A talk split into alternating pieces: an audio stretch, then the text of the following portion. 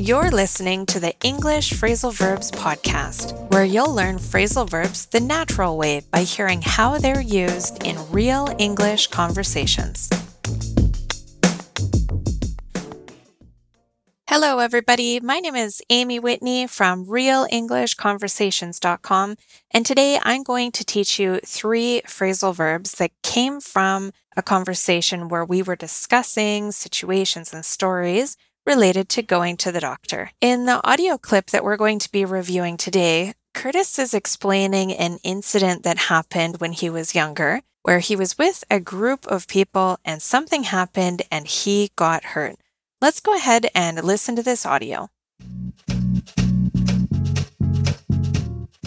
So we're hanging out, and sitting on these steps, and above us are these railings that are thick, thick steel or metal. And my friend, he was up on top where this hand railing was.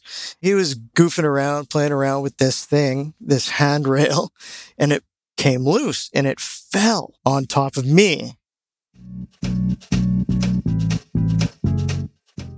Before we get started with the lesson, this is just a quick reminder that this podcast is actually from our phrasal verbs course available at realenglishconversations.com to all of our members.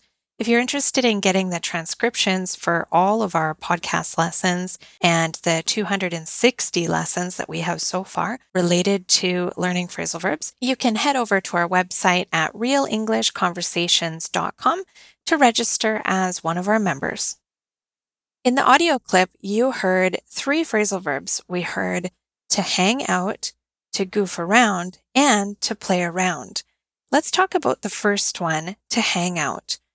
To hang out is an extremely common phrasal verb in English. And honestly, if you're not using this phrasal verb, you probably don't sound very natural when you're describing what it means. To hang out is used when we're spending time with people or we're spending time at a certain place. So we can use this in almost any situation.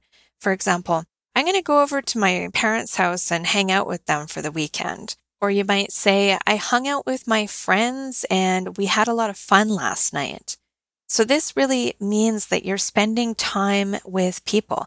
If we're talking about going somewhere and you tend to spend a lot of time there, you might say, I really like to go to the library and hang out for a few hours because it's so quiet and peaceful. It just really helps me to relax. Now it's your turn to think of a situation where you can use hang out. Go ahead and think of an example right now. Remember that if you need some time to think of an example, you can just pause the audio while you're thinking. It's really important that you practice trying to use these phrasal verbs. Otherwise, you don't realize that you don't know how to say it correctly. Using it and trying to think of an example is really the best way to figure out any doubts or confusion that you have trying to use these phrasal verbs. Okay, let's move on to the second phrasal verb that we heard, which is goofing around or playing around. Both were used together because they're actually very, very similar. So let's just talk about goofing around first, and then we can talk about how playing around is a little bit different. Goofing around is usually when somebody is trying to be funny or making a joke and they're doing something just because they want to be entertaining to other people. So for example, maybe you're at work and you're with a coworker that's trying to make a joke and make you laugh. You might say, Oh, it was so hard to concentrate today to get any work done because my coworker was just goofing around all day. So this means he was telling jokes or she was telling jokes and doing funny things to make you laugh or to try to be funny. So I want you to think about a person that you know that likes to play jokes and have fun and laugh and try to use goof around in a sentence. So you could say something, for example, like, my brother is such a joker. All he likes to do is goof around. So I want you to think about your own example right now. Be sure to pause the audio so you have a few seconds to think about the sentence. Okay, time to move on to the third and last example we heard from this audio, which is playing around. So, goofing around is about joking and having fun, where playing around usually involves an object. So, goofing around is just about joking, which you don't need to have an object for.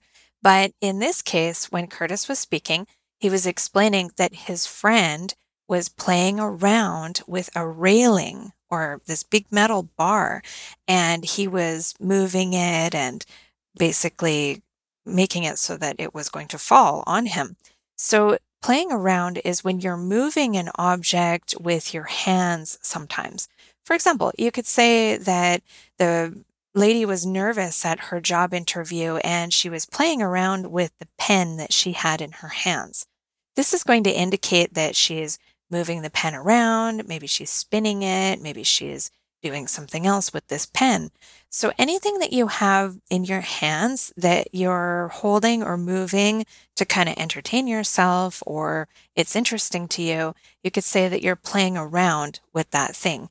Another thing could be maybe a new device that you have. Maybe you have a brand new computer or a brand new video game system, and you really want to get to know how to use this system. So you're going to turn it on and log in and probably play around with it so that you learn how it works and what it does. I want you to try to think of an example using play around. In this case, it's going to be best for you to try to think about an object that maybe you're looking at and moving in your hands in some way, and a situation where you might be doing that. So pause the audio right now to try to think of your example of how to use play around. Well, that concludes the phrasal verb lesson that we have for you today, where we taught you hanging out, goofing around, and playing around as we heard it from the audio clip.